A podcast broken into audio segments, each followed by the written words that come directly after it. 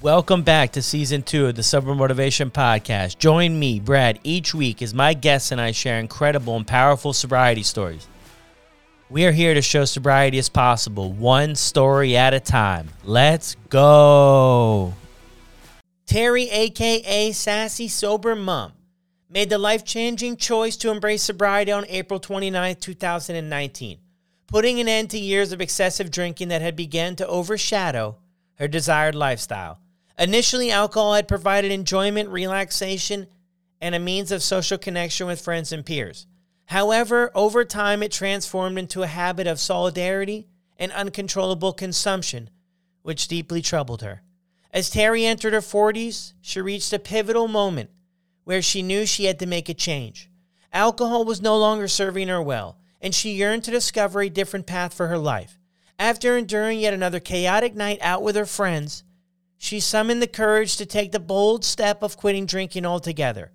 Teri's journey is shared on the Sober Motivation podcast, where she recounts her story of transformation and newfound inspiration. And this is Teri's story on the Sober Motivation podcast. This episode of the show is brought to you by Sober Buddy and Sober Link. Check out a quick message from each of them. The Sober Buddy app. This community is one of the most supportive I've ever seen starting with the meeting hosts who lead with support, kindness, and understanding. When someone falls, the community rallies to help support and encourage. People from all different countries who show up as strangers leave as friends. It is a true example of community and connection. What makes Sober Buddies special is everyone is working on the same mission to get another day sober so we can live our best lives and to provide a safe place so no one feels they have to do it alone. Check out the app today or head over to yoursoberbuddy.com and come and join us for some of our live support groups. It's hard to find the motivation to get sober when you're in the trenches of addiction. It's easy to say, I'll stop tomorrow or I'll cut back tonight. What's harder is putting action behind those words. That's why I've teamed up with SoberLink. SoberLink's remote alcohol monitoring system was specifically designed to help in your recovery, not just some breathalyzer you buy at the store. Small enough to fit in your pocket and discreet enough to use in public, SoberLink devices combine facial recognition, tamper detection, and real-time results so friends and family know instantly that you're sober and working towards your recovery goals. Visit soberlink.com slash recover to sign up and receive $50 off your device. So grateful for the sponsors of the show and all the partners and everybody who is behind the scenes that make all this possible if this is bringing some value to your life and it's helping you out on your journey or you're really enjoying it, it would mean the world if you're in a position to donate a few dollars just to keep things going. Head over to buymeacoffee.com slash sober motivation to donate today, and I'll drop that link in the show notes. Now let's get to it. I wanted to jump in here really quick before we get into Teri's story and talk about the word moderation. Moderation is this new word I feel that's really come to the alcohol free world or sober curious world is about moderating. And I had somebody last week reach out to me about what is the best way to get sober or cut back, aka moderation. When I think about this in my head, I would say most of us have tried to moderate for many years before we get to the point of understanding that we need to get sober. Like we've tried not to drink too much on Sunday because we have to get back to work on Monday. We've told ourselves we're only having two or three and we end up having more. And I think moderation is definitely works for some people, but I also wonder how much energy, effort, and brain space is it taking up for you to be able to maintain this moderation and could that be put to better use to improve your life or achieve goals that you've set out for yourself? Maybe something to think about. If you're stuck in this place of a desire to moderate look into what actually alcohol is. I did a couple google searches over the weekend because i was just interested to see how this was would be answered but how addictive is alcohol? On most of the lists that i found about the top five addictive substances alcohol was definitely in the top five in all of them and most of them it was number two behind heroin so if you're wondering why moderation is not working, maybe have a look into some of that stuff. Now let's get to the show. You're going to love this one. Welcome back to another episode of the Sober Motivation Podcast. Today we've got Teri with us. Teri, how are you? I am very good. Thank you. Yeah, good. Awesome. Thank you so much. Why don't you take us back? What was it like for you growing up? Yeah, so I grew up in the middle of England in mainly the 80s. So back then it was there was quite a lot of drinking, I think. My parents, my mum used to drink, my aunties drank, and it just felt like there were always adults getting together and socializing. And to be honest, always looking like they were having an absolute ball. I actually have a lot of really happy memories of those sorts of meetups and parties where the kids would just run riot till probably about midnight until somebody finally realized we needed to go to bed.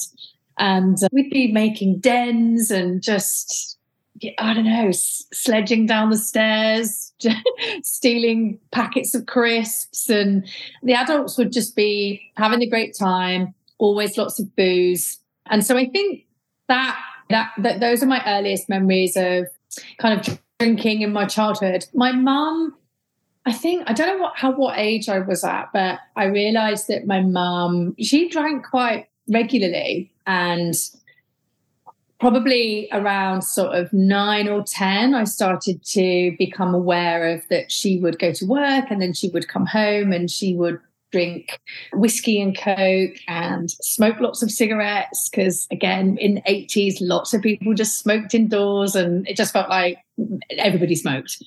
And so i think around that time i started to see a few of the more negative kind of side effects, I suppose, of drinking. My mum and dad would fight quite a lot. My dad would be angry at my mum for drinking and she would hide bottles in weird places to me as a kid, like the bathroom cupboard and, and things like that.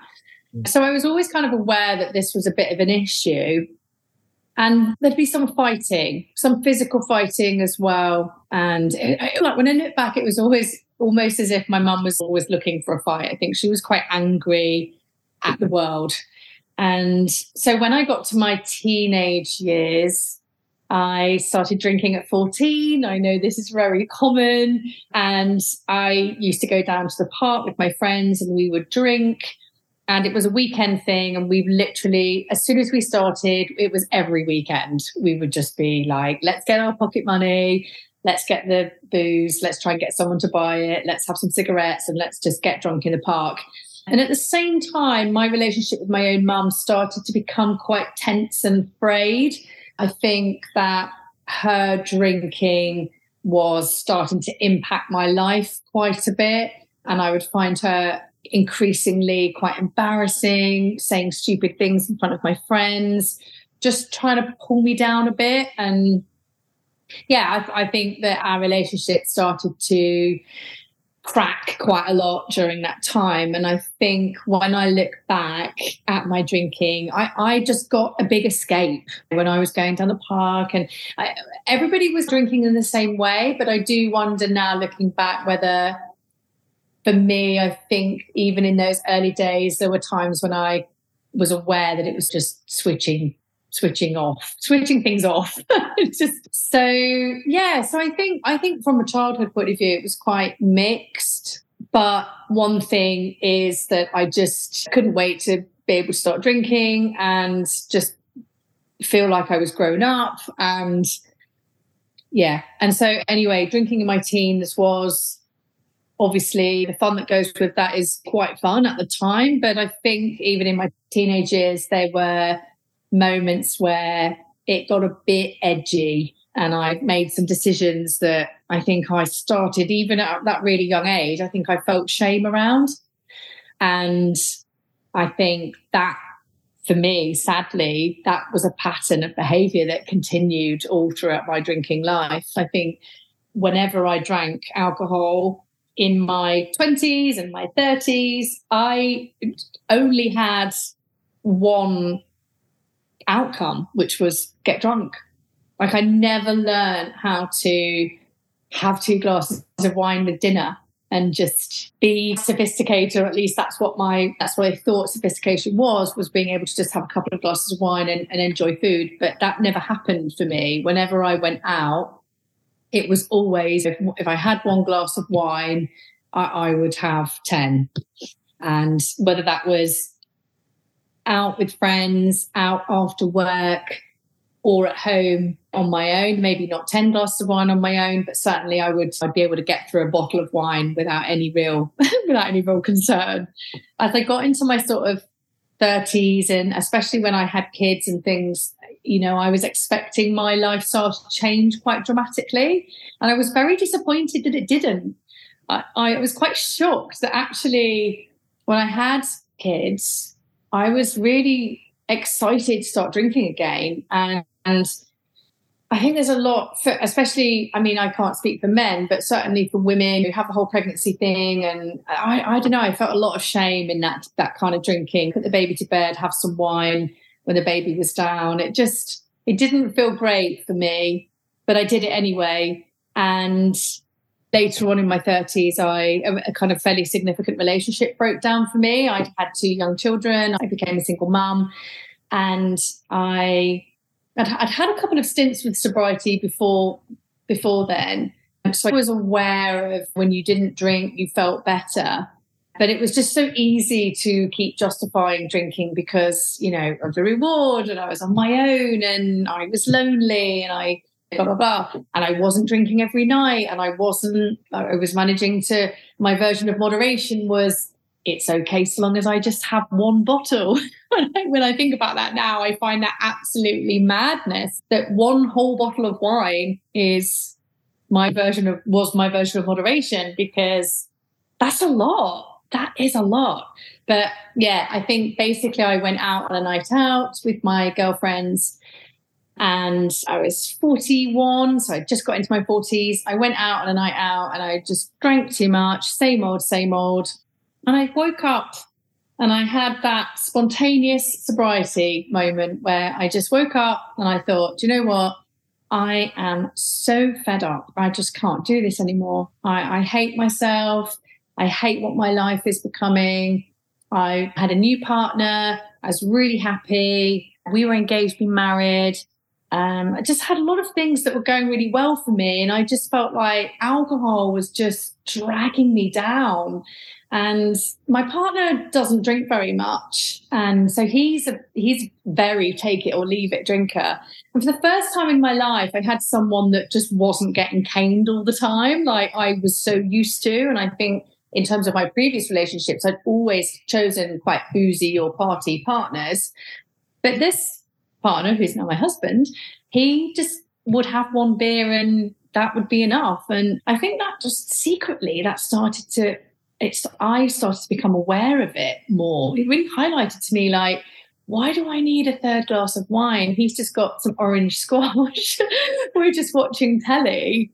I, I, I was playing with those thoughts a little bit and I'm starting to feel a bit embarrassed, even though he wasn't saying anything. I don't think he really realized. He didn't really pay a lot of attention. I was very good at drinking when he wasn't around because, you know, that drinking on your own is always the best kind of drinking because no one's judging you.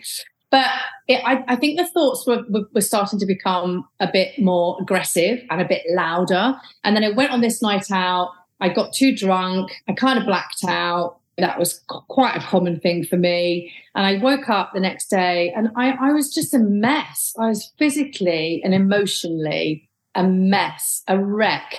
And I just I just had this kind of this fleeting thought that if you don't do something about this, you are going to ruin your life.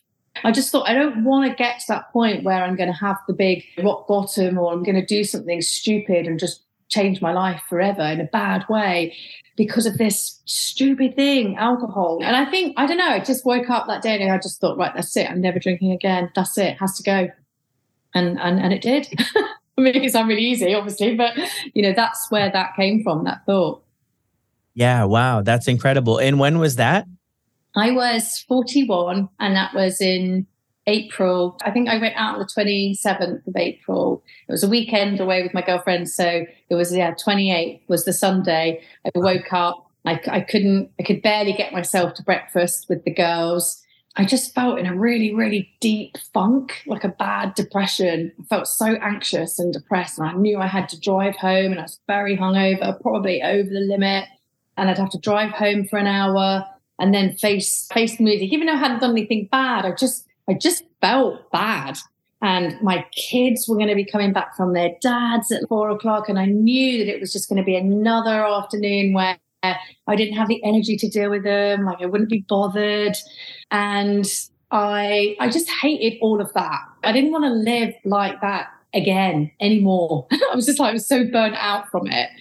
And I feel such immense gratitude for that very dark day because I worry that if I hadn't had that experience or just if things didn't line up in that way, I worry about where I'd be right now. Would I really be here? And, and obviously, here is a much happier place for me. But yeah, it was certainly not on the cards. I knew on and off throughout my 20s and 30s that my drinking got me into trouble sometimes and that sometimes I felt, oh God, maybe I should just stop this, but then quickly convince myself that I'm fine. Or my friends would say, don't be too hard on yourself, Teri, you're fine. And I'd go, yeah, yeah, I am, aren't I? I'm fine. And then, you know, another two years would go by and something terrible would happen. And then you like go around the Ferris wheel again, thinking maybe I should stop, you know. But so I had a lot of those sorts of moments, I think, in the sort of couple of decades before I finally stopped. But I was definitely, I was definitely probably without realizing there was a sober curiosity. I think I had actually read The Unexpected Joy of Being Sober in the February of that year. I went away on a work trip to San Francisco and I was reading that book and I was trying very hard to control my drinking on that work trip. And I did really well for three days. But then the last day I went over the top and I drank too much and, and was just don't remember go to bed and all those things that you just don't want to be doing on a work trip with work people. It happens a lot, but for me, I just was I was just I was starting to feel like I just couldn't cope with the aftermath of that stuff.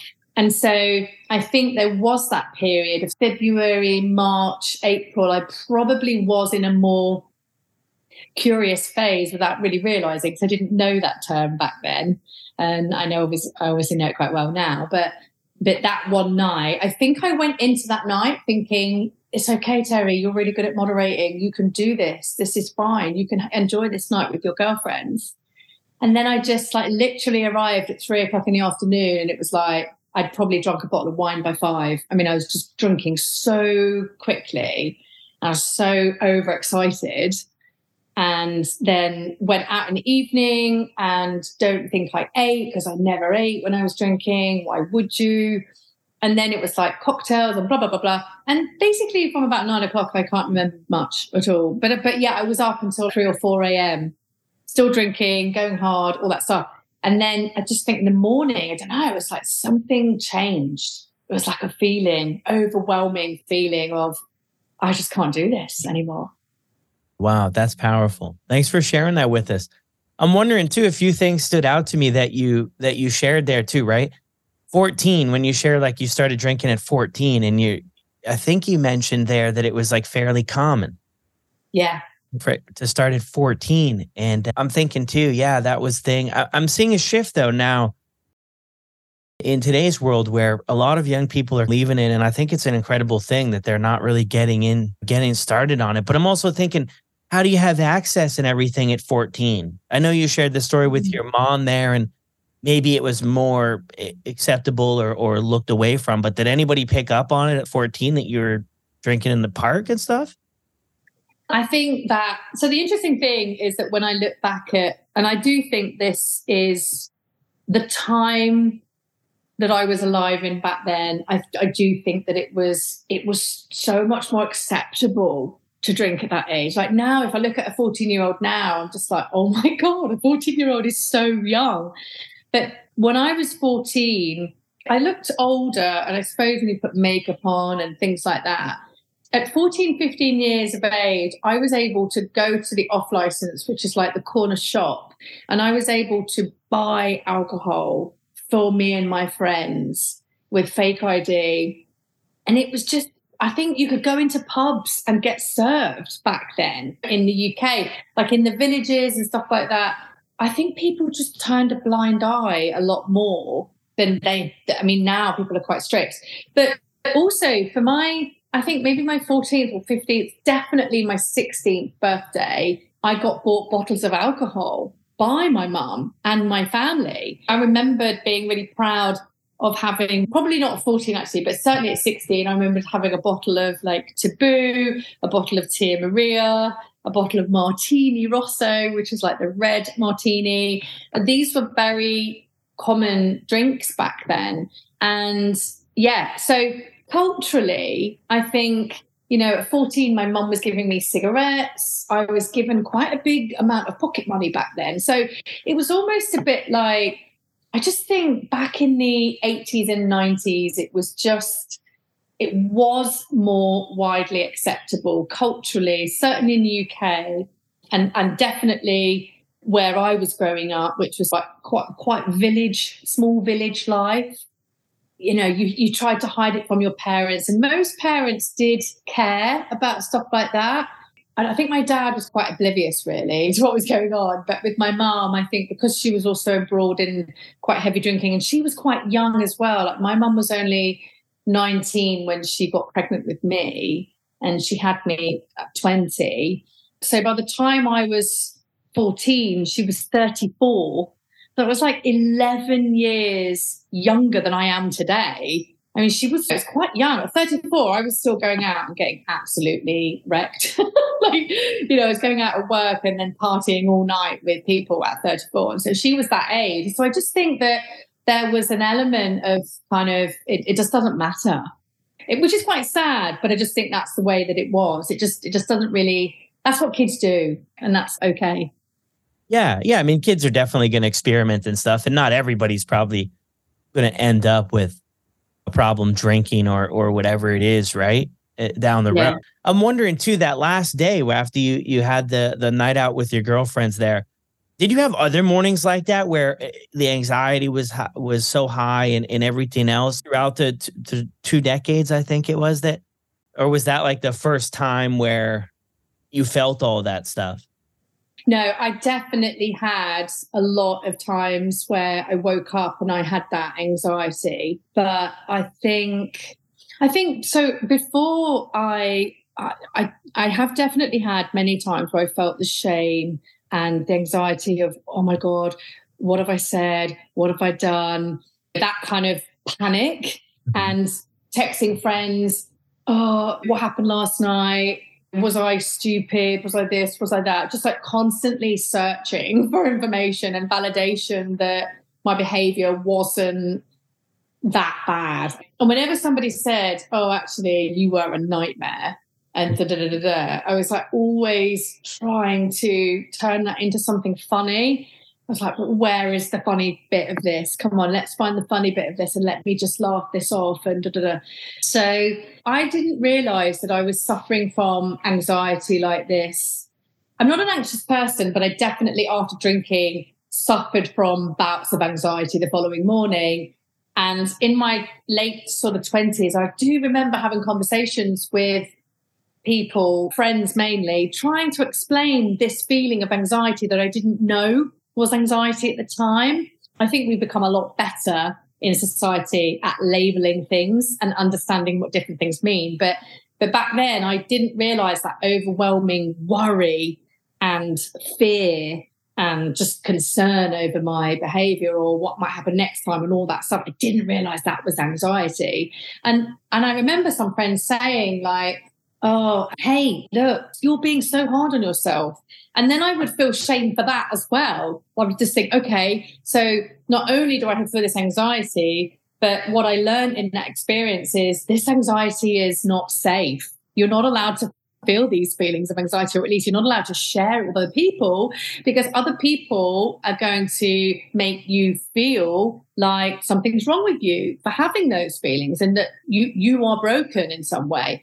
And I definitely I had a lot of underlying self-esteem issues. I think a lot of that came from my childhood, that kind of parents arguing, feeling I guess, responsible as kids do, you know, feeling responsible for your parents not being happy, or there would be fights and I would hear my name being brought up and I'd be called into those arguments. And obviously, when you're like five, six, seven, eight, nine, you don't understand, you haven't got the emotional maturity or capacity to understand, oh, I know what's going on there. My, my parents are just having a fight because there's tension or whatever you just think, oh my God, what's going on? And you just in that threat mode, aren't you? And so I think, yeah, I just, I definitely felt, I definitely felt like I had that feeling, that overwhelming feeling of anxiety. But I just, the only way that I can describe it is, and I don't know for how long I felt like this, but certainly must have been around at least a year or so before I gave up properly. I, I felt like I was living on a knife edge. I literally felt like, how do I know the next time I go out, I'm not going to do something stupid or something that's going to pull the rug from under my feet? I, I don't know. I just, I just, I, I felt really scared of that. I was really aware of it. I think that was anxiety as well and fear and things. But I only had that anxiety about alcohol. I'm not anxious in life normally. I don't I've not really been a sufferer of anxiety. I only had that anxiety, I think, around my drinking because I knew that I could only control it for so much. And that there were always, you know, if I drank 10 times, nine times I'd kind of managed to just keep it in line. And the 10th time I'd be like veering off the off the motorway, going off the edge of a cliff. And I just I hated that. It's like that roulette feeling yeah. like, which time is it going to be this time? So yeah, it's horrible. Yeah, no, I hear you on that. Yeah, it, it becomes that unmanageable part where you just, yeah. a lot of people share about it. They just didn't know what to expect. Like you said, nine out of 10 times, things were, were okay. It wasn't a complete disaster. You were able to stay within the lines, but then that, that one time, and you never know when it's going to hit, but that one time, you really put yourself in a position where the consequences could be serious stuff, right? Especially since you mentioned with blacking out and stuff. I had a few experiences with that too. And it's scary. And I was engaged in behaviors where personally I was lucky to make it out alive. And I have no idea how I did. But when you look back, it's like, wow, that was scary. But for me, it, at the time, it, it's even scarier to think that it wasn't enough. To mm. when you go yeah. back, man, that happened. And then yeah, just it, it seemed like in my mind, I normalized it so fast and nobody around me really said anything. My girlfriend at the time came and picked me up the next day. When I was like driving this car aimlessly one night, ended up at a buddy's house. No idea how I got there. You know, sleep on his couch. And, and when I look back, it was all good people involved. They were really good people, but it wasn't taken very serious. I don't know that anybody had pulled me aside and was like, this is not really funny. I think everybody was kind of like, yeah, yeah. And, and I think that I, I, don't even think after that we even, it was ever even brought up again. You know what I mean? And it's just, wow, that should have mm-hmm. been, for me, that should have been a, a motivating factor, sort of a thing where it's, wow, like something is, something's up here.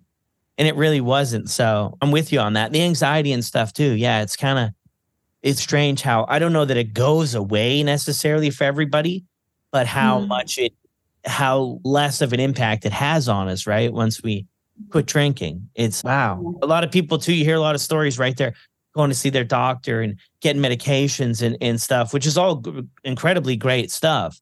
But when you when you don't tell the whole story about the booze it's oh yeah there's that too.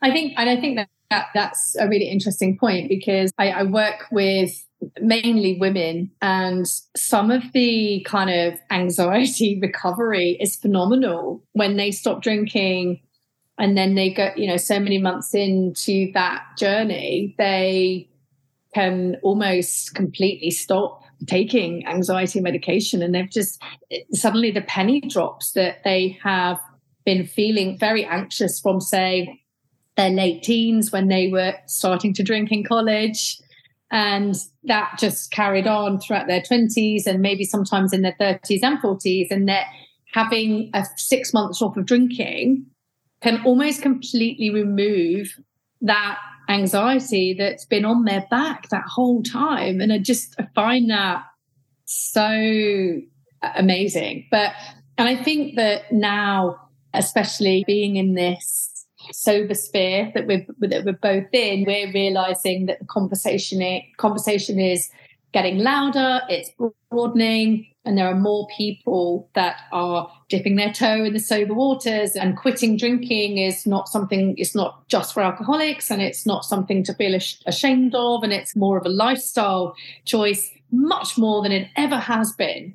And i think that is so lovely because people are actually changing their lives and having these huge transformations just just as i have i feel like i I had no idea. When I when I woke up that morning and I felt these things and I was under such a big cloud of shame and I went home and I think I cried quite a bit to my fiance and I was just like I'm so I'm just so fed up. And he comforted me and was like okay you know we'll do what you what you want to do, what you think you need to do. And I just went into planning mode. This is what I'm going to do. I'm just going to stop. And, you know, I was afraid and I had all that, and I was, you know, I was nervous about what this meant for me because for me, I drank for 27 years. Even at 41, I drank for a really long time, more than half my life. And life, I had no idea what it looked like without drinking. I'd done a few stints of it before, but I really, for me personally, I didn't actually approach my sobriety kind of one day at a time. I was like, I am straight in and that's it. I'm doing it. Like, just for me, it was just the only way to tackle it. I am never drinking again. That is it. I'm done. I will do everything in my power to make sure I stay there. And everybody does it slightly differently, but that's what worked for me. And that was frightening because I had to deal with those things like this is forever. you know, what does what does forever without alcohol look like? And that was really scary. But I just I just knew that I had to make that that change and I had no idea that I was going to get all this amazing stuff on top and I just didn't realize I didn't realize there was going to be all this other stuff that that would come from me stopping drinking. So back then it was just like felt like a really dark, shameful thing to have to do to stop drinking because I can't control it. And I'm the only one that feels like this. And I realized that's just not true. There's so many people that are struggling, probably even now listening to this, just thinking, God, yeah, yeah maybe I should do the same thing. Yeah, so true. So true it was 2019, right? That this all mm-hmm. happened for you. Yeah. And I mean, I would say it was probably a little bit quieter on social media, at least, and people sharing their stuff. It probably wasn't as loud as it was now. So, yeah, there's that feeling of, yeah, I'm the only one here struggling. Did you know any other sober people in your life? No, I was the, at the time, and up until a year ago, at the time I was the only sober person, apart from my dad. To be fair, my dad never drank. But you know, in te- but my dad, you know, bless him, he lives hundreds of miles away, and he's we're, we're very close. But when I'm not in his life every day, and yeah. and he was a non-drinker, so it wasn't like he drank and then stopped drinking. So he just he just never liked the taste of drink. Um, but you know, I remember when I was growing up, like he would get a hard time from all the family come on, have a whiskey. What's wrong with you? Have some fun, blah, blah, blah. But he always had to fend off the pressure. He said he would just be like, "No, it, why would I drink? It's disgusting." But so he was a sort of like early adopter, I think, of the no drinking thing. But other than him, I didn't know any. I mean, all of my friends and and my ex partners and everybody that I surrounded myself with was a drinker. And so I was the only person that was stopping drinking. It was quite alien in my group. And I'm absolutely delighted because I, I, I a year ago today, actually, a very close friend of mine, she took inspiration from one of the posts that I posted, probably around me hitting two or three years sober. And she really wanted that life as well. And she stopped drinking a year ago today. And so she is my first proper sober friend, someone that I used to drink a lot with sometimes. And she's celebrating, she's in that really glorious zone of celebrating one year sober today. So that's really nice. But other than her, no, it's just me. Yeah, wow. Huge congrats to Teri's friend for one yes. day. that is so cool. I'm wondering too though, okay, so you have this you have this night, right? And in the next day you you make this decision or this choice or you you start doing it. What are the first steps you take to make this real this time? Because you you must have woken up many, many, many, many other times. I'm only guessing here, Teri. You woke up many, many other times and you're like, today is the day and I'm done. And then by two o'clock, three o'clock, four o'clock, we feel better.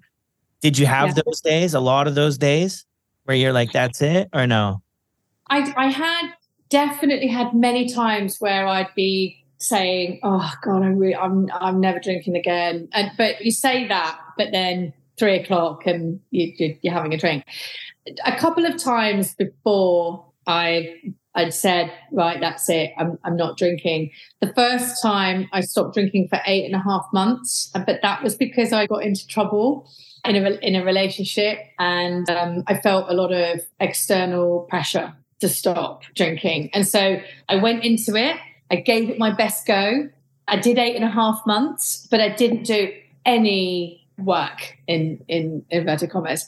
I just put the drink down and just tried to live my life. And so I realize now that that you only get so far when you do that. And that's what happened to me. One day I was at a barbecue and someone said, Oh, come on, you deserve a drink now. You've done an eight, eight and a half months. You've proved that you can stop. Just have one. And I just literally just looked at it and went, Yeah, cool, let's let's go. Um, and then I did hundred days because when I became single parent, which was a which was a shock, and it felt like it was overnight that that happened to me. I did a few months of quite heavy drinking to cope with that, and I think I just realised again I had that same anxiety. One of these days, I'm going to do something stupid, do hundred days, get through this breakup, and it was hundred days, and I did very well, and I felt very good but I always knew I was coming back. And I do think when you approach 100 days, knowing that you're always going to come back, it is a little bit easier because it is just a break. It is not the work to get emotionally sober, for example, and make that long term.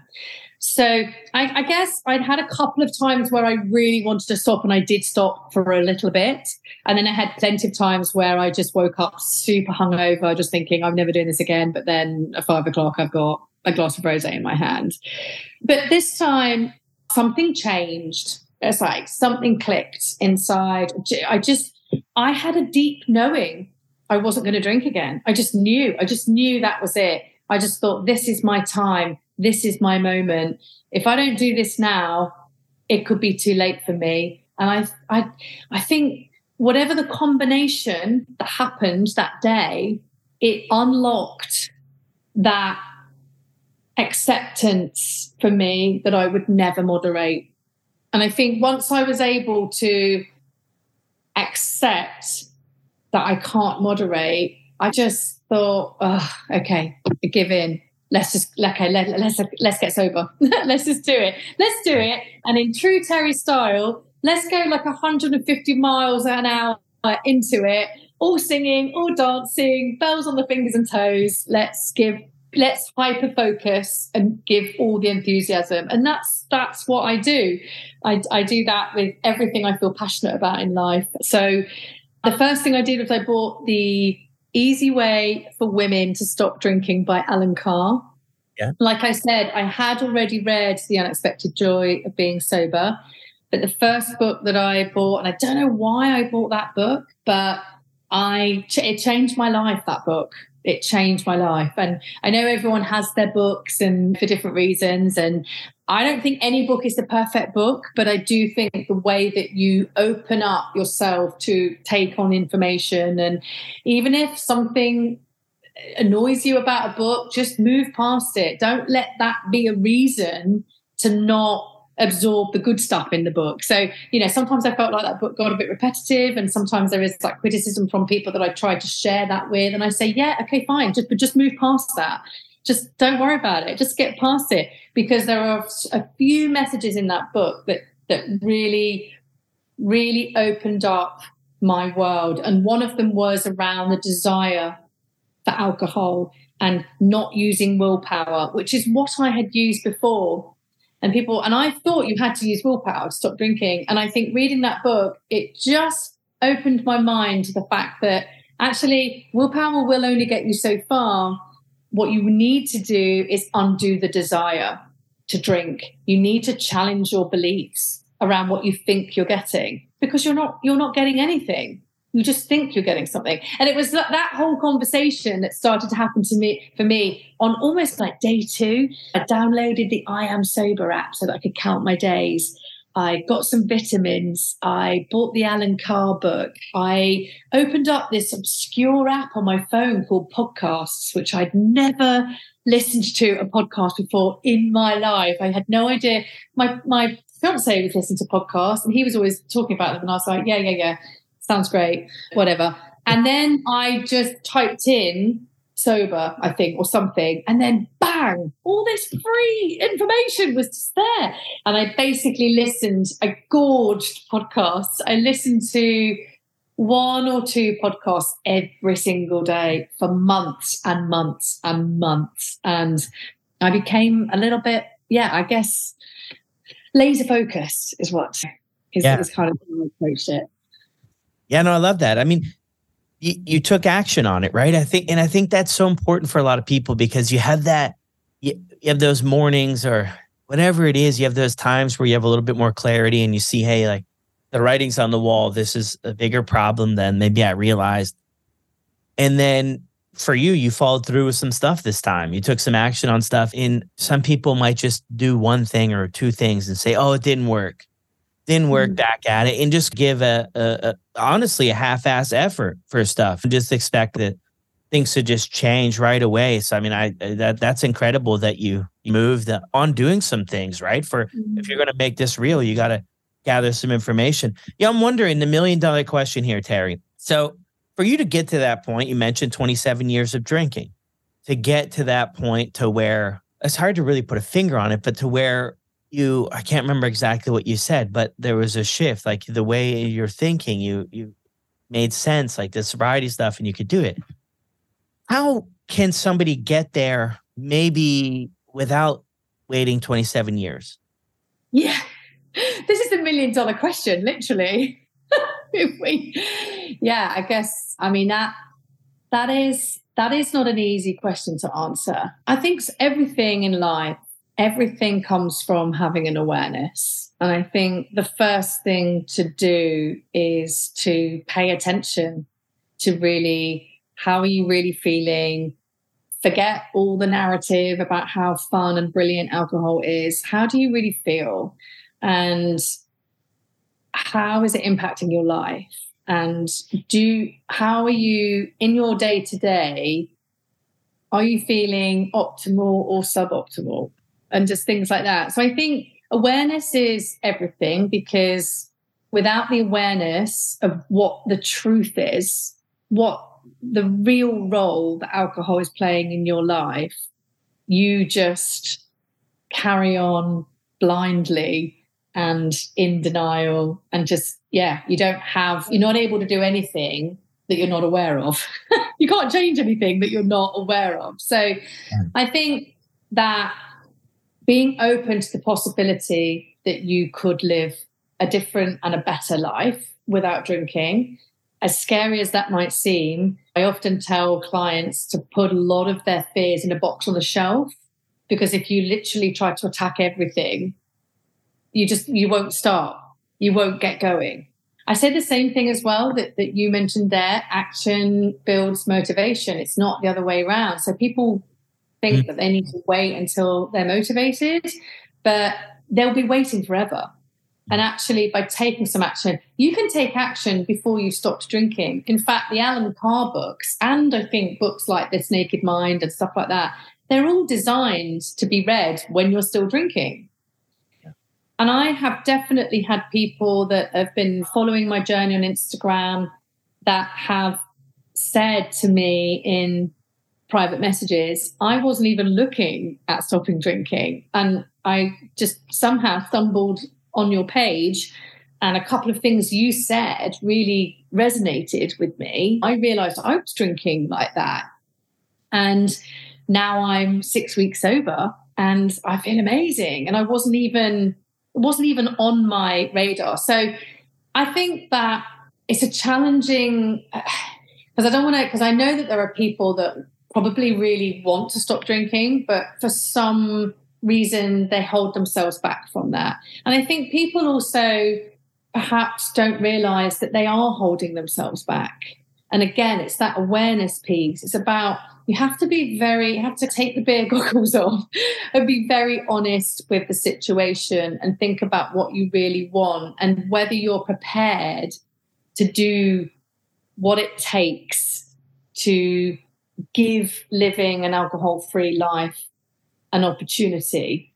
And I think that, yeah, you have to just take action on that. For me, I felt like on that morning, I felt I felt really scared about not drinking again. I didn't just wake up and be like, right, let's go. You know, I was really sad. Do you know what I mean? I was really sad. I grieved. I did all the things that all the people do that I work with now. I went through all the phases.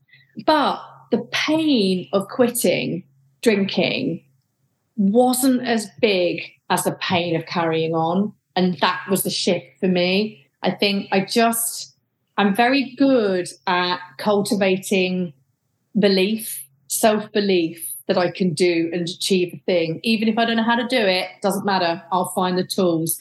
And that's what happened to me when I got sober after I'd made that decision, instinctively, I knew that I needed to write up a plan. And I did. I wrote up a plan for myself, which was kind of like reading and books and download the app and go walking, start the couch to 5K running thing. And I just had all these things and I just poured myself into it. So, in summary, awareness is your best friend.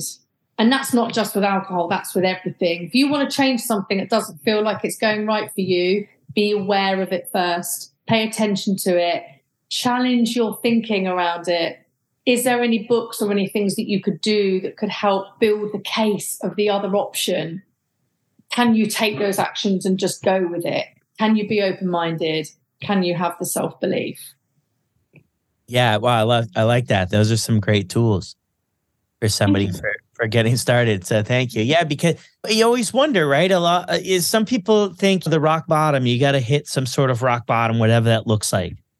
And then there's other people too with the spontaneous. You mentioned the spontaneous sobriety to where you're you're like, okay, this happened, and the, the way things have been, and it sounds like you just came to that awareness, that realization of it's not good. Moderation is not going to be possible for me anymore, mm-hmm. and Mm-hmm. or or if it ever was, I'm I'm not sure, but it's not going to be something I can do. And I think that that's the case for a lot of people. Is that we try mm-hmm. to weave and we try to do this and we try to go start drinking after five or sweet. You know, you'll hear so many people. I'm not drinking brown anymore. I'm drinking clear. When you start thinking like that, mm-hmm. that's when you need to get the books, and that's when you need. That's when it's when something's up. Because if you talk with people, which um you know still baffles me at times, Teri, like leaving like a drink in the bottom or leaving a drink in the bottom of a of a drink the some of the liquor or whatever i'm like what is going on here but mm-hmm. people who aren't drinking like that or just going through they could take it or leave it type stuff they're not mm-hmm. thinking about switching this up i always mention this if you if you don't if you're not thinking if you have a problem with gambling because gambling is very very addictive and has some serious consequences but if you're not thinking about that you have a problem with gambling you probably don't but if you're mm-hmm. thinking that you could possibly have a problem with drinking, mm. you're probably onto something.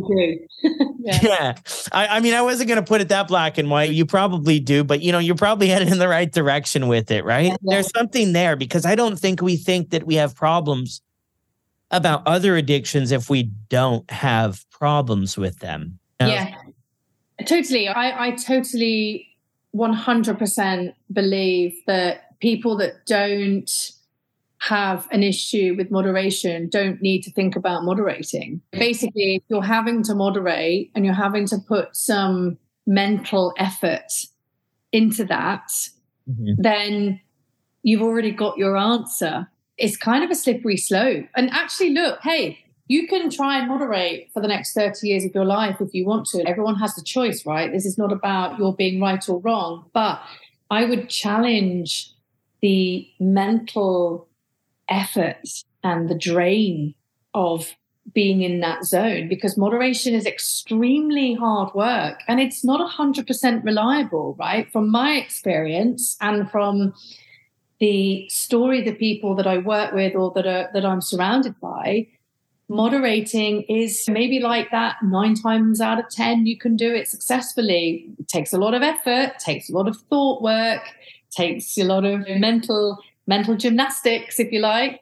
But then there's always going to be that time, whatever that ratio is. Is it seven out of ten? Is it nine out of ten? Is it is it less? Is it three out of ten? That actually you're going to slip up, and you're not. You know, at the end of the day, we all kind of in this in in this world that we're in. We know that alcohol shuts down parts of the brain the more that you have particularly in a in a particular session and if you're having three or four or five wines, your prefrontal cortex is going slowly offline. And that's the thing that's making the good decisions. And so all of your moderation will just go out of the window. And you physically can't help that because unless you stick to a certain amount that's for you, your, your brain can cope with, you're always going to end up pressing that effort button so many times out of that 10 because you're just going to drink a bit too much or a bit too quickly and then all of that reason is going to go out the window. So not only have you got all of the mental obsession and energy and effort that you have to put into moderating you've then got all of the recovery and you know the same kind of mental the anxiety and all of that stuff as well that like in that kind of like recovery rest restore phase and then you're just then starting to focus on that next time again later in the week. And it's just it's constant. And i think one of the biggest things that i really remember when i stopped drinking there were there were two things that really stood out to me. And one of those things was oh my god i have so much time. Suddenly i've just got all this time because i spent so much of my time drinking like four nights out of seven. Hmm. every week i was drinking wine sometimes five nights but certainly four nights. So not drinking meant that I had all this extra free time. Now, at first, I didn't know how to fill that free time. So it was like, oh my God, where has this time come from? But now I've fill it and then some, and I always feel like I've got no more time. But so that was the first thing, yeah. That, but but fill it with good stuff, right? But that was the first thing. And the second thing I noticed was that the the mental chatter just disappeared. And just that whole conversation around what are you drinking? When are you drinking? How much are you going to not drink? Blah, mm. blah, blah, which was filling my head most nights. That was gone as well. So I had all this free time.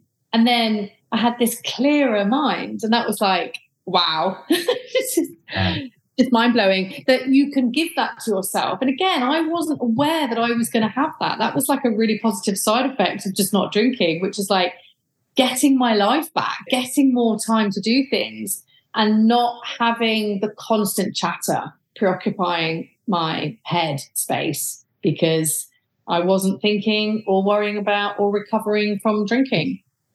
Yeah, wow. Yeah, the the time thing is you you hear that so much. I mean, yeah, you re, you really realize. And I love all the stuff you brought you brought there before about moderation. I'm just wondering too, as we wrap up here, if someone is struggling to get or stay sober, yeah, what would, what would you share with them? I would just say life is short. And I know we say that a lot and we don't really think about it. There's a quote that I saw early on in my sobriety and it just really sticks with me. And it's a quote from Buddha. And it says, The problem is we think we have time and it's just, it's so true. We don't really have time. Time is escaping us, is passing us by at supersonic rate all the time. and we don't know how long we have left and all of that stuff. And I just think that when you're in that pattern of getting up and drinking and just just doing what you've always done, you are cheating yourself of really experiencing true joy and life without needing to escape yourself. And so I would just say to people, just try it. just just try 100 days. Just try 100 days. 100 days seems like a lot in your lifespan. Hopefully, it's nothing.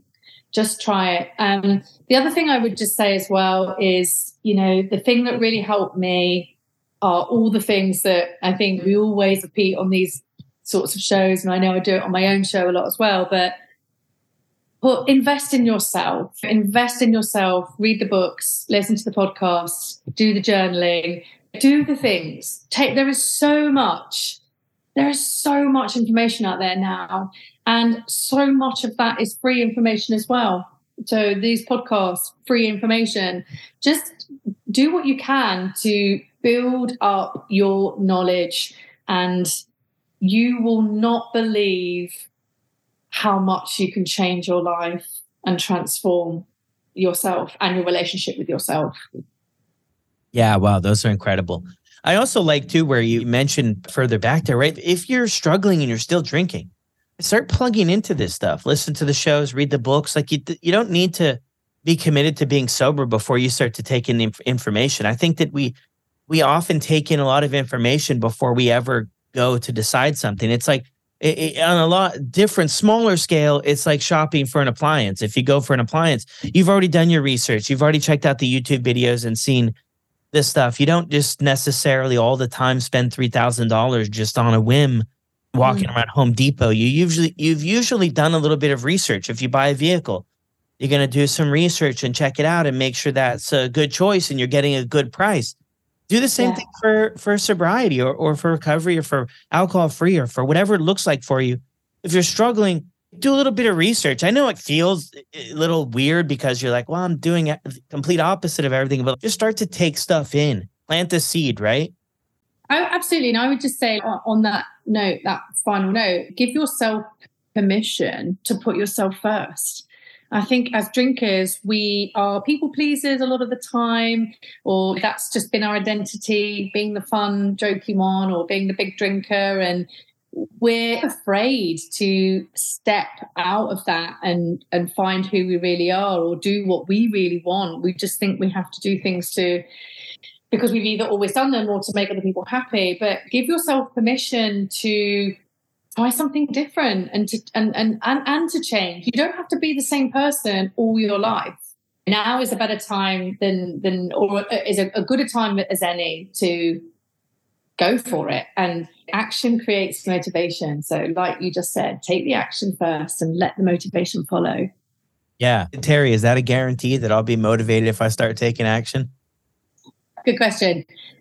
I think that for me, when I take action, it definitely cultivates motivation. So I do think that by it, it's that atomic habits thing, isn't it? I'm not sure if you've read that book, but but you know, if you do the thing and you do it consistently, even or especially when you can't be bothered to do it, just by doing it, you just create that that pattern and that that habit. And with that, does come more motivation. Yeah. And it's certainly a more reliable way of going into it than just waiting for the motivation because that is quite often not going to result in in any positive change because people will wait forever for the right time. Yeah, beautiful. I love that. Where can people find you if they want to check out everything that you've got going on? I know you're working on a lot of stuff. Yeah, so I'm on Instagram at Sassy Sober Mum. I have a podcast as well. So you can search Sassy Sober Mum or Sober Stories from Everyday People. And I also have a website, which is sassysobermum.com. And on there, you can find links to the podcast and my Thrive online, at the moment, women's only group membership and coaching services. So, yeah It's all there. Thank you. So you have two you have two podcasts? No, I I yeah, no, I just have the one. It, it's okay. it's um, sober stories from everyday people by Sassy Sober Mom. So okay. just there's a couple of sober stories uh, podcasts, so it's kind of a popular name. So sometimes it's easier to search Sassy Sober Mom in okay. the podcast, but you can find it on my website. Worst case, so it's awesome. all on there. Yeah. Awesome. Yeah. So if you just Google sober sassy mom, you'll probably find you'll probably oh. find something, right? Or, or sassy sober mom. It's a bit of a it's a bit of a tongue twister, isn't it? Yeah. yeah. It used to be it used to be sober sassy mom, and then I changed it to sassy sober mom. So anyway, I'm sure if you put sassy and mom, it will come up. Look, thank you so much for jumping on here and sharing everything. This was awesome. That pleasure. Thank you so much. Lovely to talk to you today. Well, another incredible episode in the books. Look, if you got anything from Teri's story, you enjoyed it, you just want to send her a message and say thank you, please do that. I think it's so important that we support the people who come on the show, open up and become vulnerable so that we can learn something and, and we can be inspired to get another day. So send her a message at Sassy Sober Mum, M U M on Instagram. And I appreciate all of your support. If you have not left a review yet on Spotify or Apple, jump over there and do that for sure. Make sure you're subscribed to the show. And let's go. I'll see you all in the next one.